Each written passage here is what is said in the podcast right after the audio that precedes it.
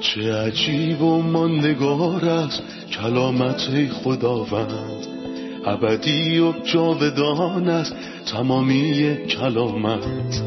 همچون نهری خروشان است بر قلب تشنه است، کلام تو برترین است تسلی قلب من. نوری بر پاهای من، چراغ راههای من، کلام تو شفا بخشد درد و رنج و زخم من. نپویی این کلام ساکن شد در قلب من، تغییرم به آزادم ساز شبانه نیکوی من. چه عجیب و ماندگار است کلامت خدا رد، ابدی و جاودان است تمامی کلامت. سلام به شما شنوندگان و همراهان گرامی در هر کجا که هستید. با قسمتی تازه از برنامه تعلیمی تمام کتاب در خدمت شما هستیم. ما در این برنامه همه کتب کتاب مقدس رو از پیدایش تا مکاشفه با هم مطالعه می‌کنیم. در مطالعه‌مون به نامه دوم قرنتیان فصل 5 رسیدیم و امروز به امید خدا از آیات 1 تا 10 رو می‌خونیم. تشویقتون میکنم که کتاب مقدستون رو بیارید و با ما همراه بشید. اجازه بدین در همین ابتدا به مهمونمون خادم خداوند که در استودیو با ما هستن خوش آمد بگم. برادر یوسف سلام و خیلی خوش اومدین. سلام، ممنونم خواهر سنم. آیات 1 تا 10 از فصل 5 رو میخونم. زیرا ما می‌دانیم هرگاه این خیمه‌ای که در آن به سر می‌بریم، یعنی این بدن زمینی ما فرو ریزد، خدا عمارتی جاودانی که به دست انسان ساخته نشده در آسمان برای ما فراهم می‌کند. ما در اینجا برای پناه بردن به خانه آسمانی خود دائما در آه و ناله هستیم تا در پناه آن پوشش آسمانی دیگر برهنه نباشیم.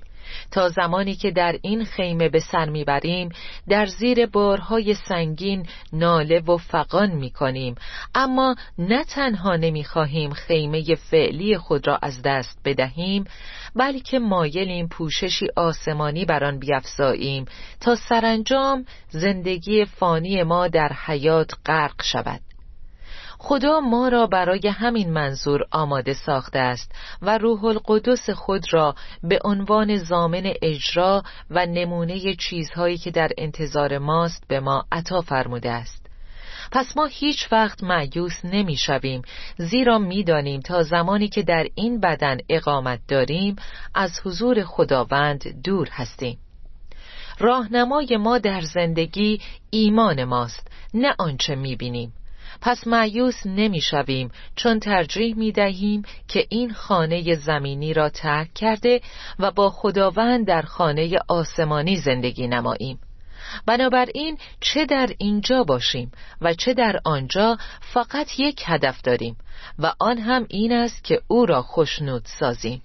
زیرا همه ما همونطور که واقعا هستیم باید روزی در مقابل تخت داوری مسیح بایستیم تا مطابق آنچه که با بدن خود کرده ایم، چه نیک و چه بد، جزا بیابیم. برادر یوسف، در این آیات پولس از واژه‌های تأکید و اعتماد استفاده میکنه. ممکنه بیشتر در این مورد برامون توضیح بدین؟ مسیحیت درباره یقین و اعتماده. الهام الهی اعلانیه که به ما اطمینان میده، چون حقیقت رو درباره همه چیز به ما میگه. مثلا اگه به آیه 1 نگاه کنیم میگه زیرا ما میدانیم و درباره مرگ صحبت میکنه، مرگ فیزیکی، جدای جان و روح از جسم که در عهد عتیق پادشاه وحشت یا جلاد نامیده شده. مردم از مرگ میترسن، اما مرگ در نظر ایمانداران عهد جدید نهایت رنجیه که در راه خدمتمون به خداوند به دست میاریم که پولس هم درباره جزئیاتش در فصل قبل توضیح داد. در اینجا نمیگه زیرا به احتمال زیاد، بلکه میگه زیرا ما میدانیم هرگاه این خیمه‌ای که در آن به سر میبریم فرو ریزد. همینطور میگه هرگاه، یعنی احتمال داره که ایماندار به خواب مرگ بره. شاید هم خداوند وقتی بیاد که اون هنوز زنده است. در نتیجه خداوند جسمش رو تبدیل میکنه بدون اینکه مرگ رو ببینه. پس ما مطمئنیم که ساکن یه خونه میشیم. شخصی که در عمارت جاودانی ساکنه از خود عمارت مهمتره. کسی که درونه بودنش تضمین شده است. ما تا ابد در حضور خدا خواهیم بود. خداوند عیسی گفت هر که به من ایمان آورد حیات جاودان یابد. بنابراین هر کس به مسیح ایمان نیاره حیاتو نمیبینه. یعنی شاید روی زمین زندگی کنه اما زندگیش طعم مرگ میده. شاید بعضیا بگن مگه خدا به شما پیشدانی خودشو داده؟ یا مگه تا حالا کسی با شخص مرده به قبر رفته تا بدونه چی میشه؟ آیا کتاب مقدس به ما اطلاعاتی درباره اتفاقات بعد از مرگ میده؟ اگه شخصی به خدا ایمان نداشته باشه میگه خدا عالمه، اما ما میگیم خدا آشکار کرد. در واقع از طریق الهام این کارو میکنه. درسته که خدا عالمه، اما اگه کتاب مقدس رو باز کنم و بگم که این کتاب خداونده و بعد از خوندنش بگم خدا عالمه، یعنی من همچنان نمیدونم. پس با این کارم میگم این کتاب خداوند نیست، چون کتاب خدا کتابیه که باید به من مکاشفه بشه. پولس در اینجا نمیگه خدا عالمه، بلکه میگه زیرا ما میدانیم. این علم درباره مرگ جسمانیه. همونطور که شما گفتین، چطور میتونیم بدونیم که بعد از مرگ چی میشه؟ راهی نیست مگه اینکه خدا آشکار کنه. پس در عهد جدید به ما گفته شده که مسیح حیاتی فناناپذیر به وسیله انجیل برای همه آشکار کرده. ما خیلی خوب میدونیم به محض اینکه ایماندار در اینجا چشماشو ببنده و روح از جسم جدا بشه، روح و جانش فوراً با مسیحه. اشتیاق دارم که این زندگی را ترک کنم و با مسیح باشم که خیلی بهتر است. همونطور که مسیح به دزد روی صلیب گفت امروز تو با من در فردوس خواهی بود. پس ایمان مسیحی ایمان با یقینه. این جسمی که درونش زندگی می‌کنیم در کلام به خیمه تشبیه شده. لطفاً به همون بگین چرا در این جسم ناله می‌کنیم؟ یکی از خصوصیات خیمه نداشتن پایداری و داشتن ضعفه. خیلی راحت میشه اونو برپا کرد و خیلی راحت میشه خرابش کرد. به شدت تحت تأثیر هوای بیرونه و باد میتونه نابودش کنه. برای همین جسمی که داخلش زندگی میکنیم و به خیمه تشبیه کرده، چون خیمه متکی به شرایطه. ما در جسم ناله میکنیم، مثلا به خاطر بیماری. فکر میکنم هیچ کس نمیتونه بگه که جسم ما فارغ از بیماریه. ما از بیماری و خستگی ناله میکنیم. این حتی در کسانی که خداوند و خدمت میکنن هم وجود داره و گاهی در اون اشتیاقی به وجود میاره که آرزو میکنه که به زودی خیمه از بین بره و بتونه اون بدن جلال یافته رو به تن کنه. در واقع ایمانداری که مسیحو همچون لباسی بر تن کرده باشه هرگز برهنه نخواهد بود. در ادامه کتاب مقدس که الهام خداست تعریف درست رو به ما میگه. مرگ برای ایماندار دیگه مرگ ابدی نیست، بلکه به خواب رفتنه. به ما گفته شده که بدنهایی که در اون زندگی می‌کنیم صرفاً خیمه هستند که روزی شکسته خواهند شد. هیچ تعلیمی در کتاب مقدس وجود نداره که بگه همه مردم میمیرن و ما ایمانداران نخواهیم خوابید، لیکن همه متبدل خواهیم شد. ایمانداری ممکنه بخوابه، ولی یکی دیگه ممکنه تا اومدن خداوند زنده باشه. حتی اگه ایماندار بخوابه، کتاب مقدس در موردش عبارت در حال خواب رو به کار برده، چون موقعیت خیمه تغییر کرده. خیمه زمینی شکسته شده اما مسکنی در آسمان داره. درسته، این مفهوم کتاب مقدسی مرگه که یعنی جسم جلال یافته. برادر یوسف، ما خیلی درباره روز قیامت و داوری برای تمام بشر میشنویم. آیا اینها حقیقت دارن و واقعا اتفاق میافتن؟ قطعا قیامت و روزی برای داوری هست، اما نه به مدت یه روز. کتاب مقدس اینو تعلیم نمیده. کتاب مقدس به ما درباره 2 قیامت، 2 داوری و 2 بازگشت مسیح میگه که به هم مرتبطن. به طور خلاصه اولین اتفاق روبودن کلیساست. خداوند عیسی میاد تا ایمانداران رو در ابرها با خودش ببره، یعنی کلیسا رو به آسمان میبره. همه ایمانداران در مقابل تخت مسیح می ایستند تا پاداش بگیرند.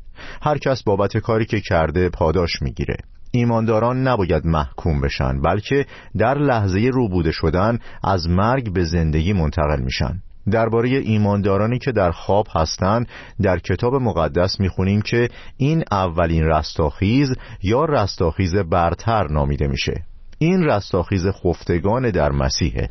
بله، همینطور بعد از روبوده شدن کلیسا و بالا بردنش به آسمان، بعد از حدود 7 سال مسیح دوباره برمیگرده، اما در جلال و قدرت به روی زمین میاد و زندگان رو داوری میکنه.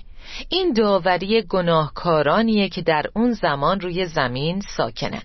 ما در این باره مبحثی در متی 25 داریم. درسته، بخشی از اون رو در مکاشفه 20 هم میبینیم. بعد از اون مسیح پادشاهیشو از هر درد و گناه پاک میکنه و سلطنت 1000 ساله خودشو که 6 بار در مکاشفه 20 اومده برپا میکنه. در پایان سلطنت 1000 نوبت به رستاخیز مردم گناهکار و داوری و رسیدگی به حساب اونهاست. بعد از پایان سلطنت 1000 ساله در اون زمان شیطان به دریاچه سوزان انداخته میشه. این همون چیزیه که بهش تخت سفید بزرگ قضاوت میگن و 3 رویداد در پیشگاه مسیح اتفاق میفته. ایستادن ایمانداران در مقابل تخت مسیح که به عنوان کلیسا بالا برده میشن تا پاداش بگیرن. بعد از اون و بعد از 7 سال که مسیح ظهور میکنه، گناهکاران زنده بر روی زمین در مقابل او قرار میگیرن و قضاوت و داوری میشن. بعد او بره ها و بقیت وفادار رو از بینشون انتخاب میکنه تا وارد سلطنت 1000 بشن. بعد از 1000 سال داوری مردگان از قائن شروع میشه تا آخرین اونها، یعنی برای همه مردگان. کتاب ها گشوده میشن و طبق اون چه که نوشته شده قضاوت میشن. به این داوری مردگان میگن، اما یه قیامت و یا یه روز داوری نداریم. اگه به یوحنا 5 برگردیم، در آیه 25 از کلام خداوند اینطور میخونیم: یقین بدانید که زمانی خواهد آمد و در واقع آن زمان شروع شده است که مردگان صدای پسر خدا را خواهند شنید و هر که بشنود زنده خواهد شد. اینجا منظور مردگان در گناه و خطایاست. خدا بهشون حیات میده و بعد داوریشون میکنه. همینطور در آیه 28 میخونیم: از این تعجب نکنید، زیرا زمانی خواهد آمد که همه مردگان صدای او را خواهند شنید. اینجا منظور کسانیه که مرگ فیزیکی داشتن و از قبرهای خود بیرون خواهند آمد. نیکوکاران برای حیات خواهند برخاست. خداوند بین 2 تا رستاخیز تفاوت قائل شده. صرفاً یه رستاخیز نداریم و گناهکاران برای محکومیت، که اینو در پایان سلطنت 1000 توضیح دادیم. بسیار عالی. در آیه 4 میگه: تا زمانی که در این خیمه به سر میبریم، در زیر بارهای سنگین ناله و فغان میکنیم، اما نه تنها نمیخواهیم خیمه فعلی خود را از دست بدهیم، بلکه مایلیم پوششی آسمانی بر آن بیفزاییم تا سرانجام زندگی فانی ما در حیات غرق شود. آیا منظور پولس از این که نمیخواد خیمه رو ترک کنه، یعنی این که نمیخواد به آسمان بره؟ مفهوم از دست دادن مربوط به مرگ، یا بهتره بگم خواب ایمانداران. پتروس رسول میگه: میدانم که به زودی این خیمه را ترک خواهم نمود.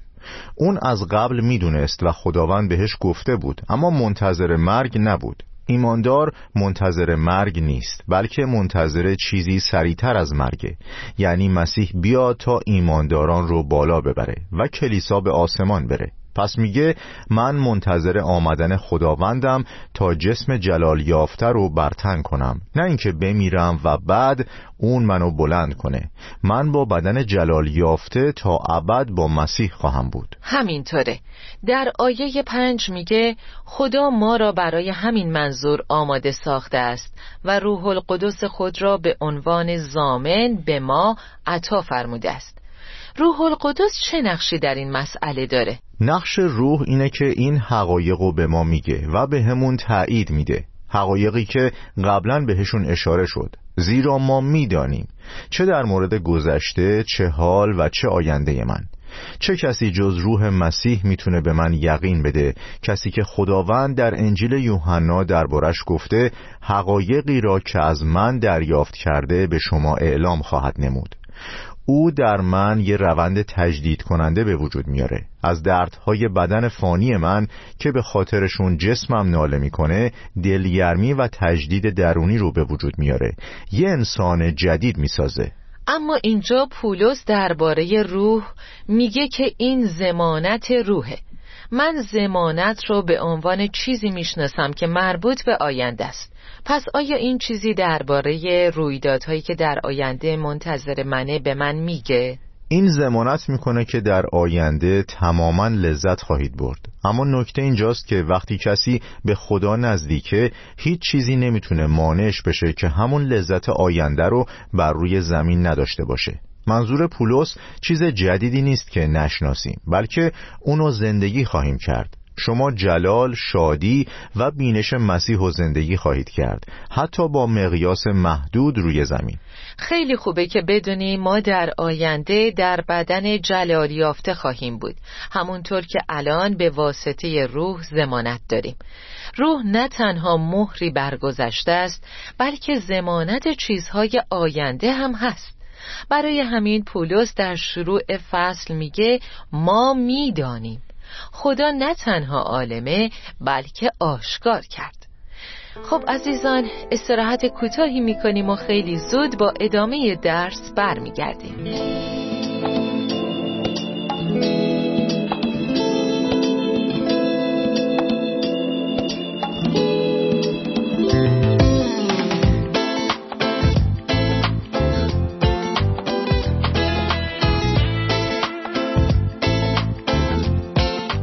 در یوسف، مرگ برای ایماندار بیانگر چه چیزیه؟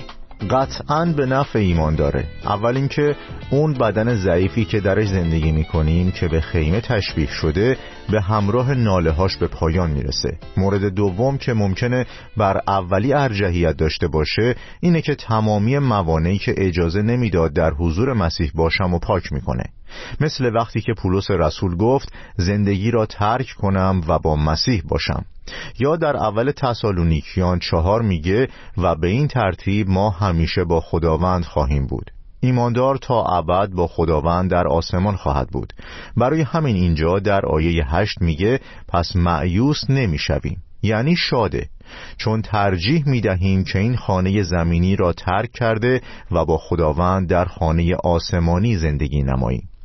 پس وقتی ما به واسطه مرگ از جسم جدا میشیم، اینجا رو ترک میکنیم و پیش خداوند میریم. خانه من با خداونده. پس اگه من در مأموریتی هستم، منتظر میمونم تا اونو تکمیل کنم و به خونم برگردم. من به عنوان سفیر در مأموریتم.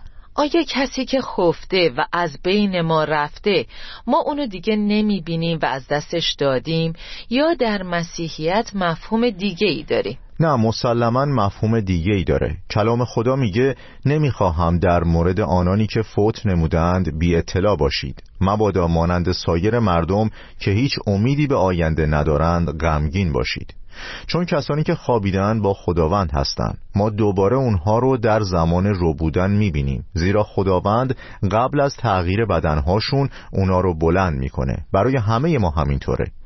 مرده ها برخاسته و زندگان با بدنهای تبدیل شده تا ابد در این محفل با خداوند خواهند بود. این خیلی تسلی بخشه. مرگ برای ایماندار خسارت نیست، بلکه سوده، زیرا مقصود من از زندگی مسیح است. ما نمیگیم خدا حافظ ایمانداران، بلکه میگیم تا دیدار دوباره.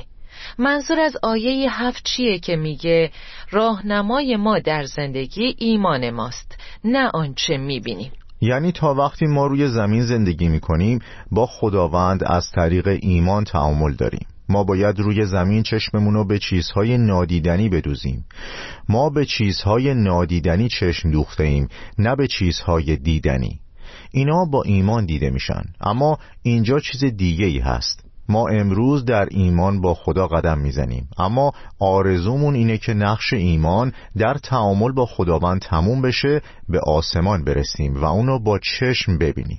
آیه 10 میگه زیرا همه ما همانطور که واقعا هستیم باید روزی در مقابل تخت داوری مسیح بایستیم تا مطابق آنچه که با بدن خود کرده ایم چه نیک و چه بد جزا بیابیم. منظور از تخت مسیح چیه؟ ایستادن در مقابل تخت مسیح برای همه نیست. همونطور که گفتیم تخت مسیح 3 مرحله داره که به ترتیب زمانی توضیح میدم. اول ایمانداران در مقابل مسیح میستن تا پاداششون رو بگیرن که این بعد از رو بودن کلیساست. دومیش در انجیل متی فصل 25 تخت پادشاهی پسر انسان رو برای داوری زندگان میبینیم. سوم در کتاب مکاشفه فصل 20 تخت سفید بزرگو داریم که مردگان در مقابلش میستن. توضیح همو با ایمانداران شروع میکنم. کلام میگه تا مطابق آنچه که با بدن خود کرده ایم جزا یابیم. عده‌ای ممکنه بگن صحبت از خیر و شره. نه، زیرا برای ایمانداران مجازاتی بابت سقوط و کاستی هاشون روی زمین نیست. مدرکش هم رومیان 8 آیه 1. پس دیگر برای کسانی که در اتحاد با مسیح عیسی به سر میبرند هیچ محکومیتی وجود ندارد. کسانی که در اتحاد با مسیح عیسی هستند، مسئله گناهان، کاستی‌ها و فرسودگی‌ها بخش‌هایی از تعلیم و تربیت و برخورد پدرانه با ایماندارانه، اما به طور خاص منظورش در اینجا گرفتن پاداش‌ها، تاج‌ها، مدح و فیضه. ما با بدن‌هامون ظاهر میشیم، اعمالمون و افکارمون هم ظاهر میشن. اینو در فصل‌های 3 و 4 نامه اول میخونیم. اعمال به 6 دسته تقسیم شدن که در اول قرنتیان فصل 3 بهشون اشاره شده. پولس میگه اعمال ما در مقابل خداوند ظاهر میشن. آتش نه ایمانداران رو بلکه اعمالشون رو میسنجه. من به طور دقیق میتونم بگم که محکومیتی برای ایمانداران نیست، بلکه داوری برای اعمال ایماندارانه. میشه اسم این فرایند رو امتحان بذاریم. این درست‌تر از داوریه، چون داوری نوعی محاکمه برای اثبات اتهامه، اما بهتره بگیم امتحان یا آتش اعمال رو امتحان میکنه نه ایماندار رو. برادر یوسف لطفاً بگین اعمال ایماندار شامل چه مصالحیه؟ ما اعمال ایمانداران رو به 6 قسمت تقسیم میکنیم. این اعمال شامل کارهایی که در خدمتشون و حیاتشون روی زمین انجام میدن. طلا، نقره و سنگهای عالی یک گروهه. چوب، گیاه و کاه گروه دومه. این 6 تا وارد آتش میشن. چیزی که از سمت دیگه خارج میشه طلا، نقره و سنگهای عالیه. پس من باید در زندگیم تفاوت بین این دو رو تشخیص بدم. همونطور که گفته شد این موضوع در مقابل تخت مسیح ظاهر میشه. اما آیا من قادرم که انگیزه پشت این خدمت رو درک کنم؟ آیا هدف من جلال مسیح، خیریت مردم و ایماندارانه؟ اگه اینطوره اعمال من مثل گروه اوله. اما اگه کار من طلاست چرا باید از آتش بگذره؟ هرچقدر عمل من خالصانه، صادقانه و مطیعانه باشه، جسمی که در منه مقداری ناخالصی و خودخواهی در اون باقی میذاره، مثل غباری که روی خدمت من نشسته باشه. آتش اونو تمیز و پاک میکنه و صیقل میده. بعد خداوند تصمیم میگیره که بعد از امتحانش پاداش، تاج، مدح و یه آفرین در قبال این خدمت و عملش به ایماندار بده. گاهی ما فقط به حجم کار نگاه میکنیم. اگه یه تپه بزرگ کاه رو در انتهای یه خیابون قرار بدیم همه مردم میتونن ببیننش، اما یک تکه طلا رو هیچ کس به جز مسیح نمیتونه ببینه. هیچ کس حق ارزیابی اعمال یا خدمت دیگری رو نداره. این چیزیه که پولس در رومیان 14 میگه. اون گفت ما حق داوری نداریم. ما در مقابل تخت مسیح می‌ایستیم و او همه چیز رو آشکار میکنه. در ادامه صحبتمون باید اضافه کنم که دومین هدف امتحان اینه که چیزهای اشتباه پاک بشن و من در جلال با خداوند به توافق برسم. سوم آشکار کردن مشیت و رحمتی که خداوند نسبت به من داشته، تعاملات پنهانی که اتفاق افتاده اما من در زندگی متوجهشون نبودم، من جواب سوالات و پازل‌های زندگیم که اینجا درکشون نکردم و اونجا درک میکنم. درسته. خب به پایان این قسمت رسیدیم. ممنون برادر یوسف، خداوند بهتون برکت بده. خواهش میکنم، خداوند به شما هم برکت بده. آمین. ما چقدر عمیقاً از خدا برای این کلام آموزنده مقدس شکر گذاریم که به ما حقیقت هر چیز رو تعلیم میده. اگه مرگ برای انسان راز بزرگیه و مردم نمیدونن بعد از اون چه اتفاقی میفته، ایمان مسیحی و کتاب مقدس به ما میگه که مردن برای ایماندار سودمنده، یعنی تغییر موقعیت از زمین به آسمان. ما با خداوند زندگی میکنیم. اگه خداوند رو خدمت میکنین، در هر شاخه‌ای از خدمت چشمتون رو به جایگاهی بدوزید که قراره همگی در مقابل تخت مسیح داشته باشیم، جایی که افکار، اعمال و انگیزه های خدمت امتحان میشه. خداوند کمکمون کنه تا چشمامون به تخت مسیح باشه و خدا رو در امانت خدمت کنیم. تا شروعی دوباره و قسمت جدید در پناه خداوند باشید. چه عجیب و ماندگار است کلامت خداوند، ابدی و جاودان است تمامی کلامت، همچون نهری خروشان است بحر قلب تشنه است، کلام تو برترین است تسلی قلب من، نوری بر پاهای من، چراغ راههای من، کلام تو شفا بخشد درد و رنج و زخم من، نپوری این کلام ساکن شد در قلب من، تغییرم ده، آزادم ساز شبان نیکوی من. چه عجیب و ماندگار است کلامت خدا رد، ابدی و جاودان است تمامی کلامت.